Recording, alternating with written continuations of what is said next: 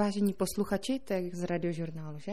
Vážení posluchači, vítám vás u dalšího dílu Holky ze stavby, u dalšího dílu podcastu Holky ze stavby, kde budu pokračovat s informacemi o fotovoltaických elektrárnách, protože eh, vám to prostě dlužím. Je to druhý díl, takže pojďme na to.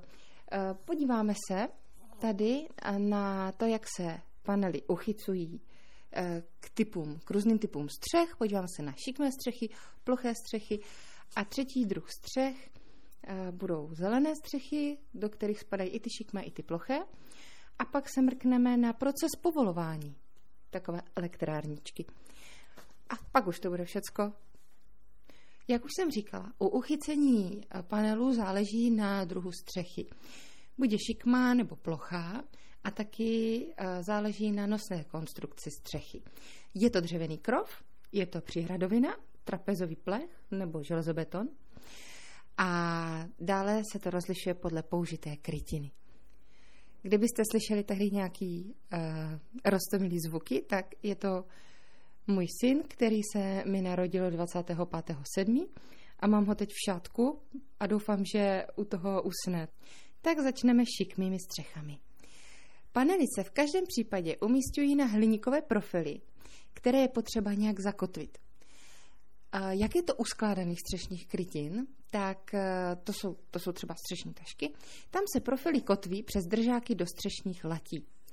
Pak u plechových krytin, ať už je to profilovaná plechová krytina nebo falcovaná, se používají kotvící prvky přímo do plechu. Já to tady čtu jak pohádku, že? Ale já jsem teď začala staršímu synovi číst pohádky totiž a hrozně ho baví, jak čtu pohádky. Tak snad mu to u toho neusnete tak jako on. Um, na profilované plechy jsou jiné držáky samozřejmě, že, než na falcované. Uh, a ty se připojují ke stojaté drážce. U montážních postupů nabízených od různých firm bych se zaměřila na to, jak mi to poškodí složení střešního pláště. Je totiž nutné chránit první ochranou vrstvu hned pod krytinou, a to pojistnou hydroizolaci. Když se poruší, to je prostě průšvih a musí se uh, odstranit aspoň část střešní krytiny, abyste to mohli vyměnit. A napojit samozřejmě. Takže žádná sranda. Pokud panely umístíte na střechy s novějšími střešními krytinami, tak najdete systémy přímo od výrobců, třeba od Prefy, Cembritu, Satyamu a podobně a to je prostě taková jistotka. Takže to doporučuji používat tyhle ty um, systémové řešení. Oproti tomu panely na ploché střeše potřebují podpěrné konstrukce, což může být výhoda, protože si je natočíte, jak potřebujete. Najdete prostě jich a natočíte si to. Nevýhoda ale může být tak, že si to postavíte tak blbě, že brání třeba odtoku dešťové vody, poškodí hydroizolaci a podobně. Záleží hodně na způsobu umístění a kotvení či přitížení. Nehrozí jen poškození vnější hydroizolace, ale taky tepelné izolace pod takovým přitížením. Pochozí ploché střechy to asi moc řešit nemusí, ale nějaké staré střechy se staršími typy izolací, které byly lehce stlačitelné, například minerální izolace, by to mohly pěkně odnést.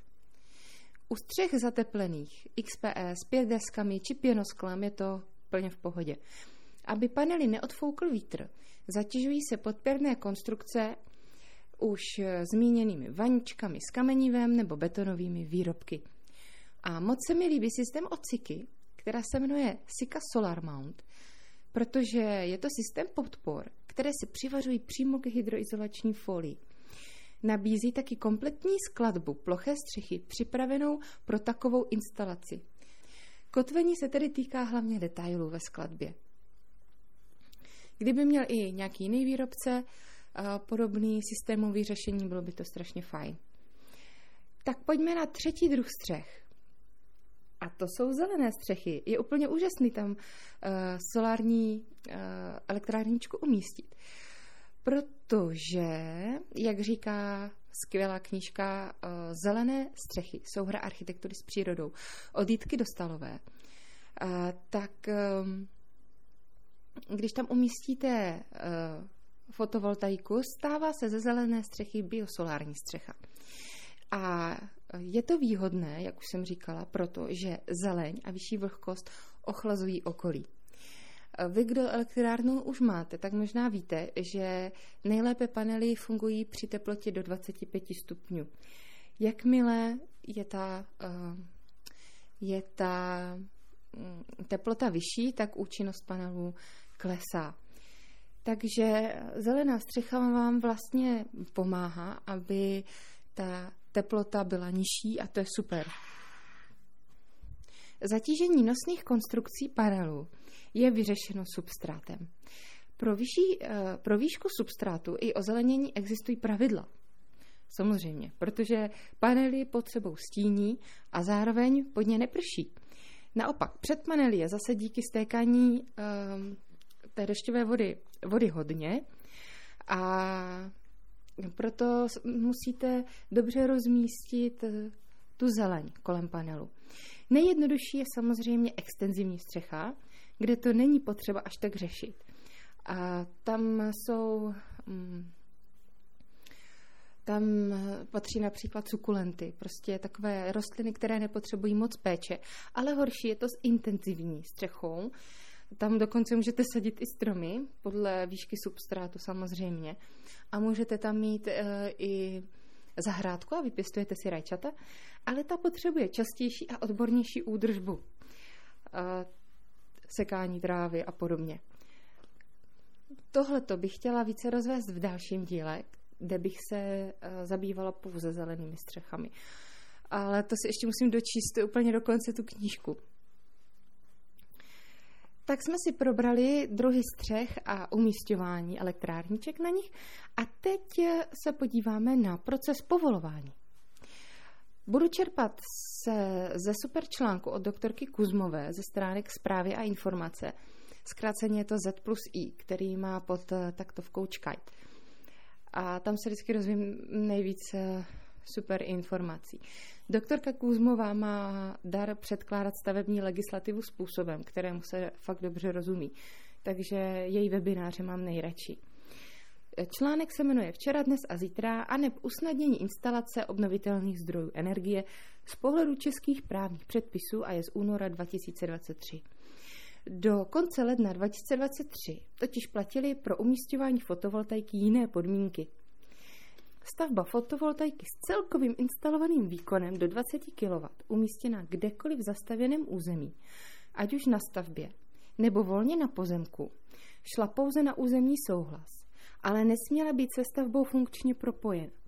Všechno nad 20 kW šlo přes územní rozhodnutí a stavební povolení. Jakmile byla elektrárna na stavbě nebo na pozemku funkčně se stavbou propojena, jednalo se o stavební úpravy. Ty se sice neumisťovaly, ale mohly potřebovat ohlášení či stavební povolení, pokud ovlivnili požární bezpečnost, statiku či vzhled stavby. A kdo tohle posuzoval? Myslím, že to mohl udělat pouze odborník na požární bezpečnost a statik. Ovšem, že by panely neovlivňovaly vzhled stavby, o tom silně pochybuji. Takže takhle to bylo ještě před únorem 2023. A jak je to teď, po tom únoru? Zjednodušeně řečeno, limit výkonu se zvýšil z 20 kW na 50 kW a odpadla podmínka, že fotovoltaika neovlivňuje vzhled stavby. Super! Pokud jsou soláry spojené se stavbou, jedná se o stavební úpravy, takže to je furt stejný. A tak jde o stavbu v takzvaném volném režimu, tedy nevyžadující umístění územním souhlasem či rozhodnutím ani ohlášení či stavební povolení. Říká to paragraf 79 odstavce 2 písmeno V. Mám to tady vypsaný. Stavby pro výrobu energie z obnovitelných zdrojů s celkovým instalovaným výkonem do 50 kW pokud jsou v souladu s územně plánovací informací, s výjimkou stavby vodního díla, kulturní památky a stavby ve zvláště chráněném území, památkové rezervaci nebo památkové zóně. Pak se k tomu vyjadřuje ještě paragraf 103 odstavec 1 písmeno E. Stavební úpravy nezbytné pro instalaci využívající obnovitelný zdroj energie s celkovým instalovaným výkonem do 50 kW pokud se jimi nezasahuje do nosných konstrukcí stavby. Nemění se způsob užívání stavby. Nevyžaduje posouzení vlivu na životní prostředí. Jsou splněny podmínky zejména požární bezpečnosti podle právního předpisu upravujícího požadavky na bezpečnou instalaci výroben elektřiny a nejde o stavební úpravy stavby, která je kulturní památkou. Tak to bylo vyčerpávající. A tak se stavebník raduje, takže to můžu hodit na fasádu či střechu a nikomu to už neříkat, tak to taky nejde. Pořád je to totiž parametr požární bezpečnosti a zásahu do nosných konstrukcí. A to stavební úřad neposoudí. A neodborník z řad stavebníků taky ne. A pozor, elektrikáři, kteří vám to tam instalují, taky ne pokud nemají kruce požárníka a nemají kruce statika nebo stavebního konstruktora, um, chci říct projektanta. Správná cesta tedy je mít na instalaci zpracovaný projekt, jehož součástí bude posouzení statiky a požární bezpečnosti. Tedy kromě nutné elektročásti dokumentace. A e, tam si můžete být potom jako stavebník jistý, že instalace je opravdu bezpečná. Spousta stavebníků si myslí, že um, prostě něco řešit by měli jenom kvůli úřadu, ale něco řešit byste měli hlavně kvůli sobě. Protože jak nebudete mít uh, posouzení od statika a ta střecha vám kvůli, kvůli fotovoltaice spadne, tak vám asi bude do pláče, prostě budete to řešit s pojišťovnou a teď třeba pojišťovna se bude ptát, a měli jste to zhodnocený od nějakého odborníka a může se to strašně zkomplikovat. Nebo dokonce může dojít k požáru a zase stejný scénář. Takže určitě vám to za to nestojí. Za zničený barák, za zničenou celou soustavu fotovoltaiky. To všechno je mnohem drahší než taková přípravná dokumentace. V případě, že by se zasahovalo do nosných konstrukcí, například by se museli zesilovat krokve nebo vyměnit, nebo uh, by se musela uh, změnit nosná konstrukce ploché střechy nebo zesílit, tak uh, pak to samozřejmě podléhá režimu ohlášení nebo stavebního povolení. To je prostě zásah do nosných konstrukcí. No a jak to bude upravovat nový stavební zákon? Eh, ten by měl začít platit mm, pro Uh, nějaké stavby, třeba pro dopravní stavby a tak, by měl začít platit od uh, ledna 2024, ale pro stavby, které jsou třeba obytné, tak ty až od 1. července 2024. A ve hře je i to, že by nový stavební zákon opět zavedl podmínku ovlivnění vzhledu stavby. Což by ale nedávalo podle mě smysl, takže doufám, že to tam zákonodárci jen zapomněli a v konečné formě zákona to nebude. Eh, konečná forma zákona už asi je hotová, já jsem se na ní nepodívala. Každopádně mě zase bude čekat o tom webinář od eh, paní Kuzmové, tak na to se taky těším. No a co s elektřinou, která vám vaše, eh, kterou vám vaše elektrárnička vyrobí? Energie by měla zásobit především vaši domácnost, vaše spotřebiče. Ideální je spojení například s tepelným čerpadlem, které ohřívá vodu do zásobníku, případně šup s tím do baterií, kde eh, když se vyrobí elektřiny více. A pokud máte těch panelů na střeše hned několik, má to prostě velký výkon, tak se nabízí pustit to do sítě. Jenže to není jen tak. Abyste to mohli udělat, tak žádost o připojení do sítě musíte podat jako úplně, úplně první věc, než vůbec uh, oslovíte nějakou firmu. Případně to dělá ta firma, kterou oslovíte, ale uh, podle toho pak vlastně navolíte výkon. Výkon té elektrárny, kterou si objednáte. Pokud by to nešlo totiž připojit do sítě, což vám řekne váš distributor, tak samozřejmě zvolíte výkon nižší. Bylo by zbytečné mít uh, vysoký výkon elektrárny a potom to nemít kam uložit a prostě by to bylo plýtvání peněz a energie. Postačí vám potom jenom takový výkon, který pokryje vaši potřebu. Tak a to je ode mě všechno k fotovoltaice. Jindra zatím neusnul. Uvidíme, jak to půjde dál. A další díl bude o zelených střechách. Takže budeme pokračovat v ekorežimu. Už se těším, Páčko.